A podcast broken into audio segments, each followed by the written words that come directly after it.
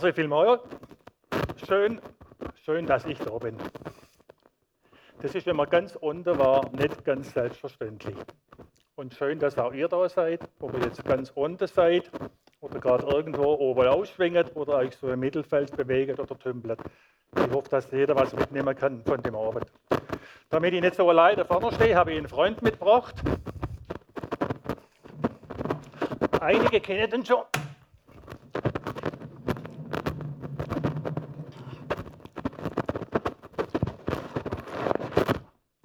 Jetzt wird es schwierig mit dem Mikro.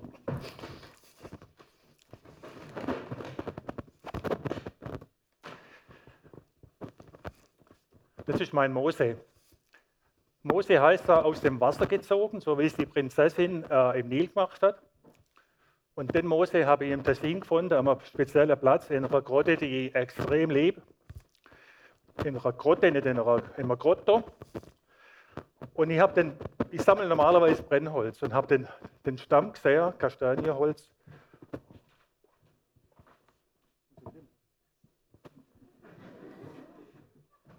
Okay.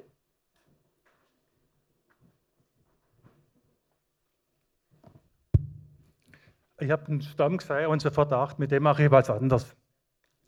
Den stelle ich auf und dann habe ich schon den Namen von Mose gehabt. Mir gefällt das Holz, es ist vom Leben gezeichnet, da die Riss und die abbrochene Äste. Also es hat stark zu mir gesprochen. Der Mose steht aufrecht vor Gott und aufrecht vor Menschen. Das heutige Thema ist, was, wenn du ganz unten bist? Und der Mose ist jetzt mal für eine halbe Stunde lang der Hiob. Ich habe eine Hiobsbotschaft. Der Hiob stand auch aufrecht vor Gott. Es heißt im ersten Vers vom Hiobbuch, Hiob war rechtschaffen, aufrichtig, gottesfürchtig, untadelig. Und er war mega reich. Er hat zehn Kinder gehabt, kinderreich, viele Diener und Tausende von Tieren. Und es war ein Zeichen von Gottes Segen. Und dann wird ihm in kurzer Zeit alles genommen. Zunächst alle Tiere, Knechte und alle zehn Kinder. Ich habe manchmal in den letzten Jahren gedacht, was würde ich machen, wenn eins von meinen Kindern stirbt? Ich habe drei. Aber wenn drei sterben würden, das habe ich mir noch gar nicht durchdacht. Kann ich mir nicht vorstellen. Und dann wird ihm seine Gesundheit genommen, seine Geschwür. Er hat Geschwür von Kopf bis Fuß. Er schält sich mit einer Scherbe, taut vom Körper schälen. Und seine Frau sagt ihm, sag dich von Gott los und stirb. Er macht es nicht. Und Hiob 2 endet dann damit, dass seine drei Freunde kommen. Die erkennen ihn zunächst nicht. Und als sie ihn erkennen, setzen sich alle vier auf den Boden und schweigen sieben Tage lang. Das heißt da, im Hiobuch, und sie saßen mit ihm auf der Erde sieben Tage und sieben Nächte und redeten nichts mit ihm, denn sie sahen, dass der Schmerz sehr groß war.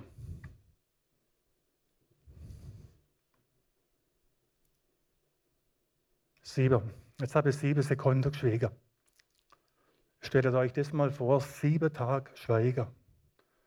Für Frauen unmöglich, undenkbar aber auch für die schweigende Lämmer oder schweigende Männer wird es schwierig. Und irgendwann kommt die Frage, wer fängt jetzt an mit Reden? Das gibt es ja manchmal schon in kleinen Gruppen. Oder bei einer Familienfest. Es wird ruhig. Und dann fragt man sich, wer fängt jetzt an? Soll ich anfangen? Wer sagt was? Der Hiob ist ganz unten. Ich leg den mal um.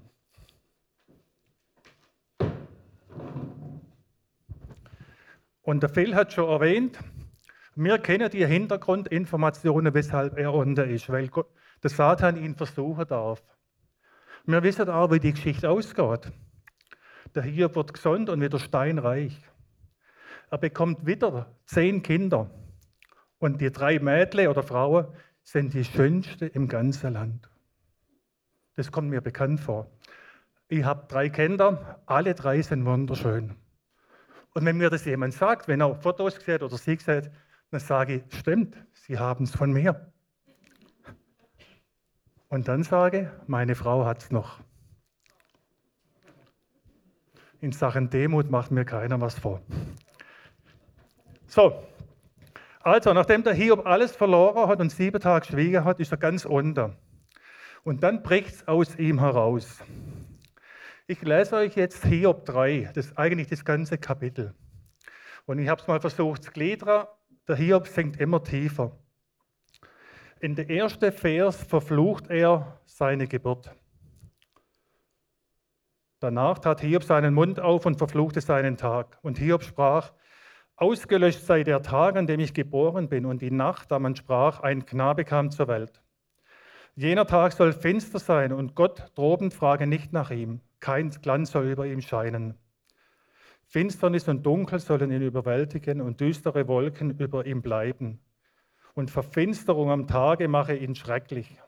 Jene Nacht, das Dunkel nehme sich weg Sie soll sich nicht unter den Tagen des Jahres freuen, noch in der Zahl der Monde kommen. Siehe, jene Nacht sei unfruchtbar in Zukunft am Geburtstag und kein Jauchzen darin. Es sollen sie verfluchen, die einen Tag verfluchen können und die da kundig sind, den Levitan zu wecken. Das war so ein Riesentier, ähnlich wie das Krokodil. Ihre Sterne sollen finster sein in ihrer Dämmerung, die Nacht hoffe aufs Licht, doch es komme nicht und sie sähe es nicht, und sie sei nicht die Wimpern der Morgenröte, weil sie nicht verschlossen hat den Leib meiner Mutter und nicht verborgen hat das Unglück vor meinen Augen. Dann kommt der nächste Teil. Und da wünscht sich der Hiob, dass er bei seiner Geburt gestorben wäre. Seine Mutter hat das ja sehr wahrscheinlich nicht miterlebt, aber ich frage mich, wie eine Mutter so einen Text hört. Oder wenn das eigene Kind so was schreiben wird. Warum bin ich nicht gestorben bei meiner Geburt? Warum bin ich nicht umgekommen, als ich aus dem Mutterleib kam? Warum hat man mich auf den Schoß genommen? Warum bin ich an den Brüsten gesäugt? Dann läge ich da und es wäre still. Dann schliefe ich und hätte Ruhe, wenn er gestorben wäre. Mit den Königen und Ratsherren auf Erden, die sich Grüfte bauen. Oder mit den Fürsten, die Gold hatten und deren Häuser voll Silber waren. Wie eine Fehlgeburt, die man verscharrt hat, hätte ich nie gelebt, wie Kinder, die das Licht nie gesehen haben. Dort haben die Gottlosen aufgehört mit Toben, dort ruhen, die viel Mühe gehabt haben. Da haben die Gefangenen allesamt Frieden und hören nicht die Stimme des Treibers. Da sind sie klein und groß, da sind klein und groß gleich und der Knecht ist frei vor seinem Herrn. Warum gibt Gott das Licht dem Mühseligen? Jetzt will er jetzt sterben, äh, im nächsten Teil. Warum gibt Gott das Licht den mühseligen und das Leben den betrübten Herzen, die auf den Tod warten und er kommt nicht und nach ihm suchen mehr als nach Schätzen, die sich sehr freuten und fröhlich wären, wenn sie ein Grab bekämen? Dem Mann, dessen Weg verborgen ist, dem Gott den Pfad ringsum verzäunt hat. Schauen wir mal ein starkes Bild. Gott hat ihm all seine Werke verschlossen und er kommt nicht raus. Verrückte, Text, äh, verrückte Text, äh, Text. Der Hiob klagt, wünscht sich den Tod. Ich bin vor fünf Jahren in eine richtig tiefe Depression gerutscht und möchte euch einfach mal erzählen, wie das so passiert ist und danach, was mir geholfen hat, wenn man so ganz unten ist. Mein Weg in Depression begann viel früher, als ich eigentlich gemeint habe. Und zwar im Zweiten Weltkrieg, als ich noch gar nicht gelebt habe. Mein Vater ist im Weltkrieg gezeugt worden und sein Vater, mein Großvater, kam zwei Wochen vor Kriegsende ums Leben als Soldat. Und mein Großvater mütterlicherseits war in Russland in der Gefangenschaft nach dem Krieg, kam als ein total zerbrochener Mann zurück. Und wenig später ist dann seine Frau gestorben. Und auch meine Mutter ist als Halbweise aufgewachsen. Und beide kannten von Anfang an eigentlich extreme Existenzängste und sind mit Defizit aufgewachsen in ihrem Leben.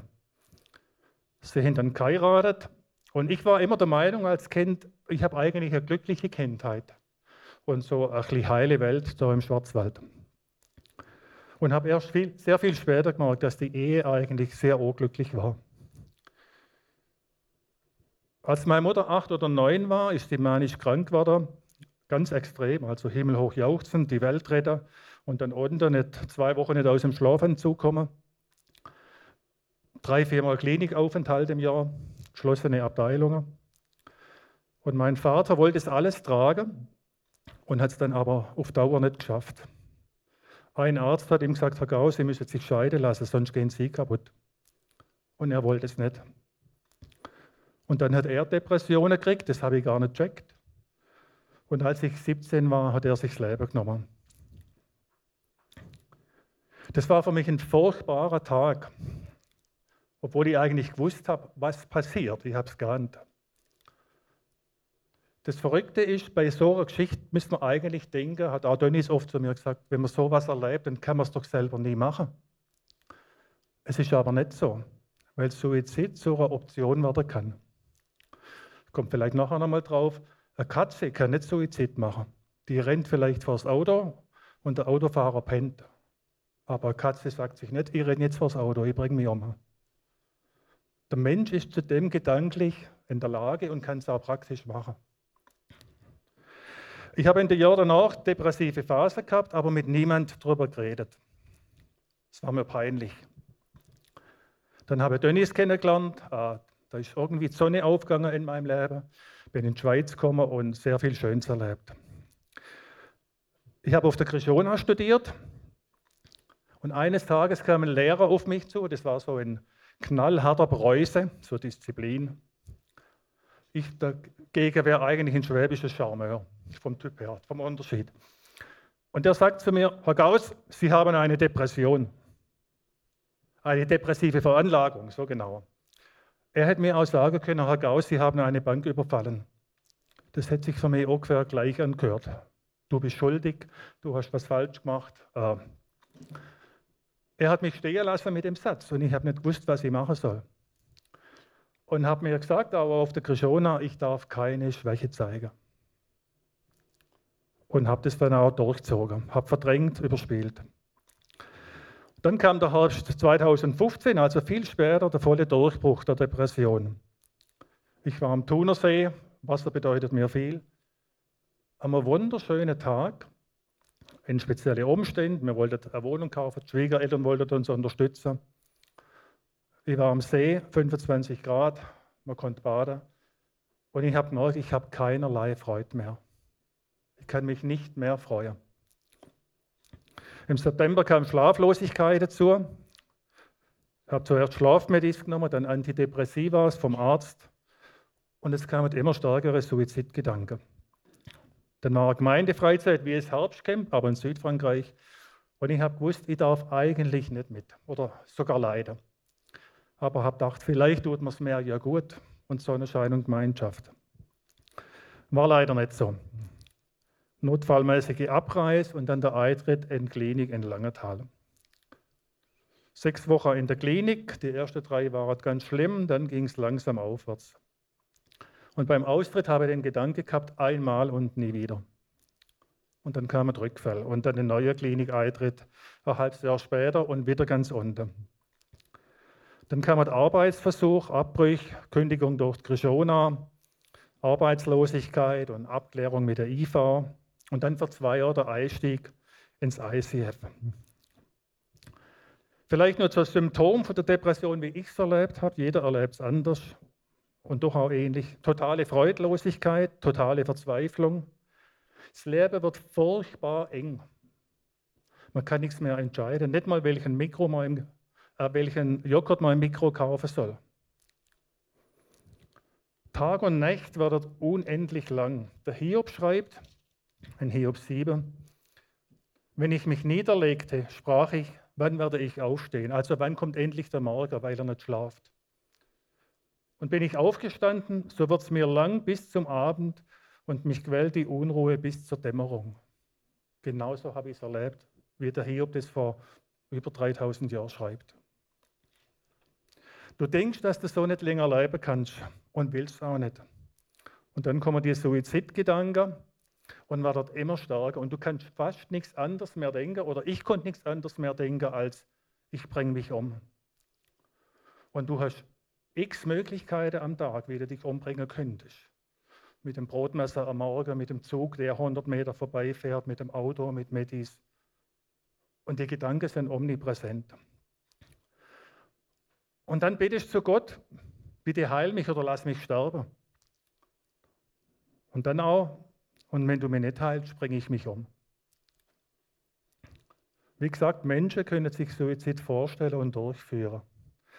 Und es gibt die Möglichkeit, Gefahr vom Suizid und natürlich auch die Realität. Was hat mir geholfen? Der dritte Punkt. Wichtig. Gnade in erster Linie. Gott hat sich zu mir herabgeneigt. Ich habe mir immer gewünscht, dass Gott mich innerhalb von einer Sekunde rausreißt. Eine spontane Wunderheilung. Ich habe immer wieder das Lied gesungen, Herr, sprich nur ein Wort, so wird meine Seele gesund. Aber so war es nicht. Gott hat sich zu mir herabgeneigt. Gnade heißt, dass Gott sich herabneigt, Liebe, die sich herabneigt. Früher hat man gesagt im Deutschen, die Sonne ging zu Gnaden, die Sonne ging unter, Gnaden. Wenn einmal wieder ein Sonnenuntergang in der Toskana gesehen, am Meer, das ist Gnade. Gott, der sich in seiner Liebe herabneigt zu uns.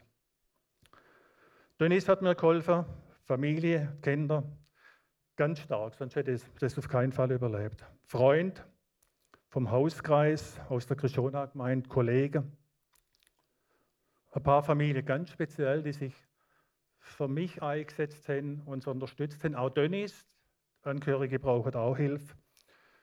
Besuch hat mir geholfen im Spital. Ich denke, ich habe weniger Besuch gehabt als im normalen Spital. Dann hätte ich vielleicht zwei, dreimal mehr gehabt, aber habe immer noch viel mehr gehabt wie andere.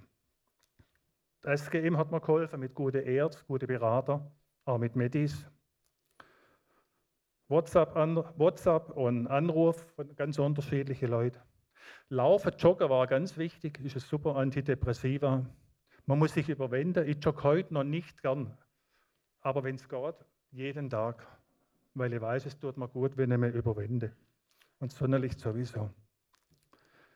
Menschen, die für mich gebetet haben und mich ermutigt haben, die auf Gott gehört haben. Eine Frau aus Indien, da haben wir Beziehungen, sie war hier, hat auf Gott gehört. Dann fing sie an mit Heulen und ich habe gedacht, das ist aber kein gutes Zeichen. Und dann fragen wir sie, was heißt es? Was hast du von Gott gehört? Und dann hat sie mit Tränen in die Augen gesagt, Rainer, es ist ganz ein langer Weg und es gibt keine Abkürzung. Aber es kommt gut am Schluss.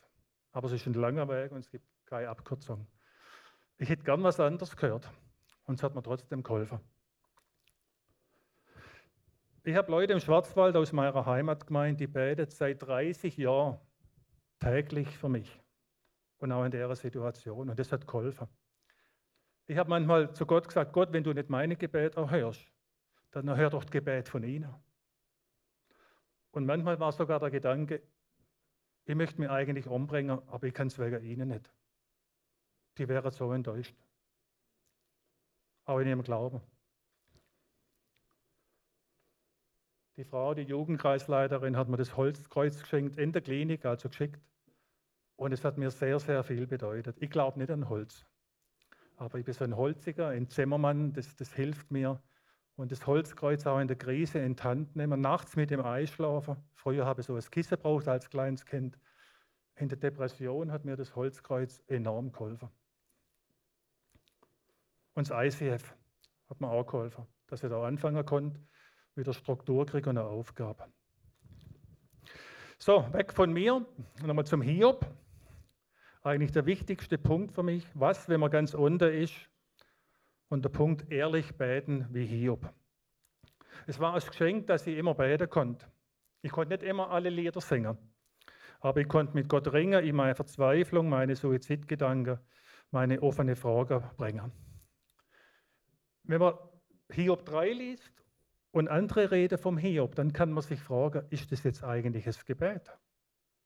Oder ist es Selbstgespräch? Oder redet er mit seinen drei Freunden? Ich glaube, es ist alles zusammen. Aber zwischendurch bricht immer wieder die Anrede an Gott hervor. Hiob betet, immer noch, obwohl er alles verloren hat. Er wirft Gott alles Mögliche und Unmögliche an den Kopf. Aber er betet. Und genau das unterscheidet ihn von seinen drei Freunden, die dann anschließend meinen, der Hiob liegt falsch. Er hat irgendwas falsch gemacht. Sie feidet mit dem Hiob. Wer solche Freunde hat, braucht keine Feinde in so einer Situation. Sie feidet mit dem Hiob, aber eins tun sie nicht, sie betet nicht. Weder betet sie von Hiob, noch klagert sie an seiner Seite zu Gott. Schlussendlich ist sogar Hiob, der von Gott am Schluss der Auftrag bekommt, dass er für seine Freund betet, damit sie geheilt werden. Von Hiob lernen heißt, bete gegen alle Probleme und alle Nöte und alle Dunkelheiten. Wenn es sein muss, Gott anklagen und Gefahr laufen, dass man Falsches sagt. Gott hält es aus. Das Buch Hiob und Psalmen gehören zur hebräischen Bibel. Es ist ein Geschenk Gottes, aber auch das große Geschenk vom Judentum an die Christenheit. Zu alle Zeiten haben die Juden von, von den Psalmen und vom Hiobs beten gelernt. Und davon dürfen auch wir profitieren. Wenn es euch nicht gut geht, dann leistet keine Lobpsalmen. Dann leistet ihr Klagepsalmen. Circa 50 Prozent in der Bibel oder das Buch Hiob. Ich las neulich das Gebet. Ich wollte eigentlich, dass es kommt, aber müsstet einfach mal genau zuhören. Gott, ich will dir sagen, wer du bist und wie du dich mir gegenüber verhalten hast. Ich sage es dir mitten ins Gesicht. Ich nehme kein Blatt vor den Mund. Mit schönen Worten hast du mich, bist du auf mich zugekommen wie ein junger Mann, der nicht tut, wenn er ein ahnungsloses Mädchen verführen will. Schließlich habe ich mich betören lassen und bin mit dir gegangen. Übel hast du mein Vertrauen verletzt mich brutal missbraucht und anschließend sitzen gelassen. Nun stehen die Leute rings um mich herum, halten sich den Bauch vor Lachen und sagen, schön dumm von dir, auf den reinzufallen. Gott, ich sage es dir mitten ins Gesicht, du bist ein Verführer. Ist das ein Gebet oder ist das nicht eher Gotteslästerung? Wenn Blasphemie strafbar ist, dann könntet ihr mich jetzt eigentlich anzeigen. Welcher Lump redet so von Gott und dann auch noch von einer Bühne? Doch jetzt erstaunlich, das Gebet steht in der Bibel. Nicht genau so, aber vom Sinn her ganz genau so. Und der, der, der Gott so anklagt, ist einer von den Großen im Alten Testament, der Prophet Jeremia. Ein Prophet, der eigentlich zwischen Gott und Mensch steht, klagt Gott so an, weil er an seinem Auftrag verzweifelt. Vielleicht fragen sich jetzt einige, darf man heute so weiter im Neuen Testament oder im, im Neuen Bund? Oder ist heute nicht einfach Worship dran? Lob und Dank. Sören Kierkegaard, der hat vor 200 Jahren gelebt, sagte einmal, nirgendwo wird so deutlich, wie weit wir unter dem Niveau der biblischen Beter stehen, als daran, dass wir nicht so zu beten wagen. Nicht wie Jakob, der mit Gott einen Zweikampf riskierte, nicht wie Hiob und nicht wie die Psalmbeter. Ich habe da Butter bei mir geschrieben. Und nicht wie die Psalmbeter. Ich habe mich gefragt, wenn der Kierkegaard das vor 200 Jahren so geschrieben hat, was wird er wohl heute schreiben? Unsere Gebete sind wohl temperiert, oft voller Phrasen und ohne Herzblut. Und wenn da noch andere zuhören, da überlegen wir uns oft ganz genau, was und wie wir jetzt betet. Und kriegen manchmal ganz einen anderen Wortschatz und eine andere Stimme. Und auch unsere Lieder in den Gottesdienst sind sehr, sehr einseitig. Die sind gute Worship-Lieder. Aber wo ich klage, wenn 50 Prozent den Psalmen Klagelieder sind, dann sind viel Gottesdienst nicht biblisch. Psalmen sind das Gebetsbuch Israels. Gott will ehrliche Gebet. Bereich wie Resignation, Depression, Zweifel, Zorn sollen wir ansprechen. Im Psalm 62 heißt, schüttet euer Herz vor ihm aus, liebe Leute.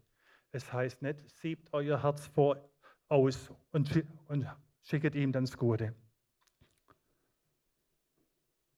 Entscheidend ist, dass das Ausschütten und Ausspucken vor Gott geschieht. Aus unseren Gedanken und Gefühlen soll das Gebet ein Gespräch mit Gott werden. Eins von meinen Lieblingszitat heißt, Selbstmitleid ist das Heulen an des Satans Brust. Das muss man nicht einmal Depressive sagen, wenn er gerade völlig im Loch ist. Das hat mir da auch nicht geholfen. Aber es zeigt mir, bei dem Selbstmitleid, wo ich mich oft so allein fühle und um mich selber drehe, da bin ich gar nicht allein. Da bin ich näher beim Satan, beim Durcheinanderbringen, als dass ich meine. Wenn ich aber klage, wenn ich auch Gott anklage, dann habe ich es gegenüber. Und dann bin ich mit ihm im Gespräch. Mit ihm in Gemeinschaft. Ehrlich beten, das können wir nicht nur von Hiob und Jeremia lernen, sondern auch von Jesus. Als er am Kreuz hängt, tatsächlich von Gott verlassen ist, sagt er nicht, Gott hat mich verlassen, ich bin ganz einsam, sondern mein Gott, mein Gott, warum hast du mich verlassen? Jesus hätte am Kreuz im Selbstmitleid versinken können, aber mit dem Schrei nach Gott, mit der Anrede bringt er sein Vertrauen zum Ausdruck. Selbst da, wo er nichts mehr fühlt und nichts mehr verstand. Was, wenn du ganz unten bist? Vielleicht denkst du, ja, ich bin gar nicht ganz unten, ich bin ganz oben. Freu dich, sei dankbar. Schau zu, dass du nicht fällst. Wer da meint, er stehe, mag zusehen, dass er nicht falle, sagt Bibel. Aber helf doch andere, die gerade unten sind. Oder helf Angehörige. Meine Frau hat es erlebt, dass Leute sich bei ihr gemeldet haben, Ausflüge gemacht haben oder sonst was und auch sie unterstützt haben. Und wenn du unten bist, vertrau darauf, dass Gott sich zu dir herabneigt. Wie gesagt, ich habe mir immer gewünscht, dass Gott mich herausreißt. Aber er hat sich zu mir herabgeneigt. Nimm dir Zeit, um Gott zu sagen, was du wirklich auf dem Herzen hast. Das kann etwas sein, das dich zornig macht oder einfach was, das mal ausgesprochen werden muss.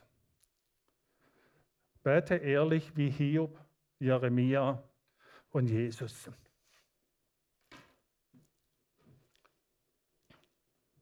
Liegend oder aufrecht vor Gott. Und mach das ehrliche Beten zu einer täglichen Übung. Es wird eine Beziehung zu Gott vertiefen und verändern.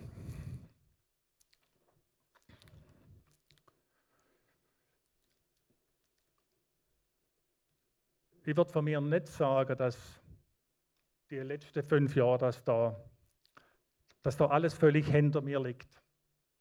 Oder manche Leute haben mir auch schon gesagt, du musst einfach glauben, dass du ganz gesund bist und geheilt bist. Das fände ich sehr schwierig und mit so einem Satz kann ich nicht viel anfangen. Ich bin dankbar, dass Gott sich zu mir herabgeneigt hat und dass er sich freut, wenn wir ehrlich mit ihm redet und er das aushält. Ich möchte nur beide.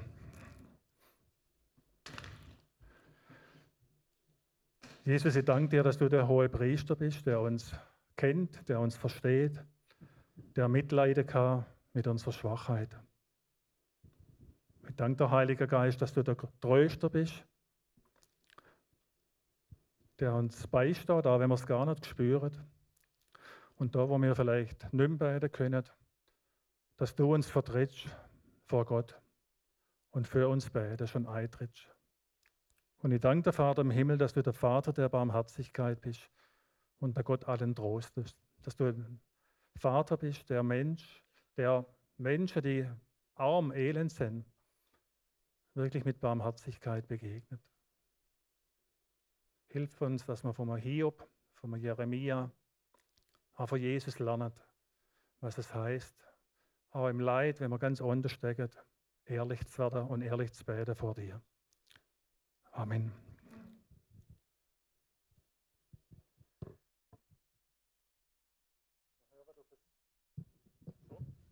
Wir hören auf das Lied. Ich hoffe, dass es klappt. Es war im Voraus ein bisschen schwierig. Es ist der Psalm 13, es ist das Lied von Brian Dorkson. Brian Dorkson ist ein kanadischer Liedermacher. Er hat zum Beispiel das Lied geschrieben, Come Now is the Time to Worship, vor 20 Jahren so in Gassenhauer. Ähm, er hat selber viel Schweres erlebt. Mit einer CD ist er finanziell völlig gescheitert, eigentlich Privatinsolvenz. Und dann sind zwei von seinen fünf Kindern stark geistig behindert. Und das hat ihn auch in viel Zweifel gebracht. Und er nimmt biblische Text und vertont dir jetzt auch den Psalm 13. Da stellt er viermal die Frage, also der David stellt die Frage, wie lange, how long? Wie lange willst du mich nur verzweifeln lassen? Willst du dein Angesicht vor mir verbergen? Wir hören das Lied, äh, Psalm 13, und wer sich Gebet wünscht, kann da auf die rechte Seite kommen. Da sind zwei, drei Leute, ich bin vielleicht auch dort und betet auch gern mit euch und für euch.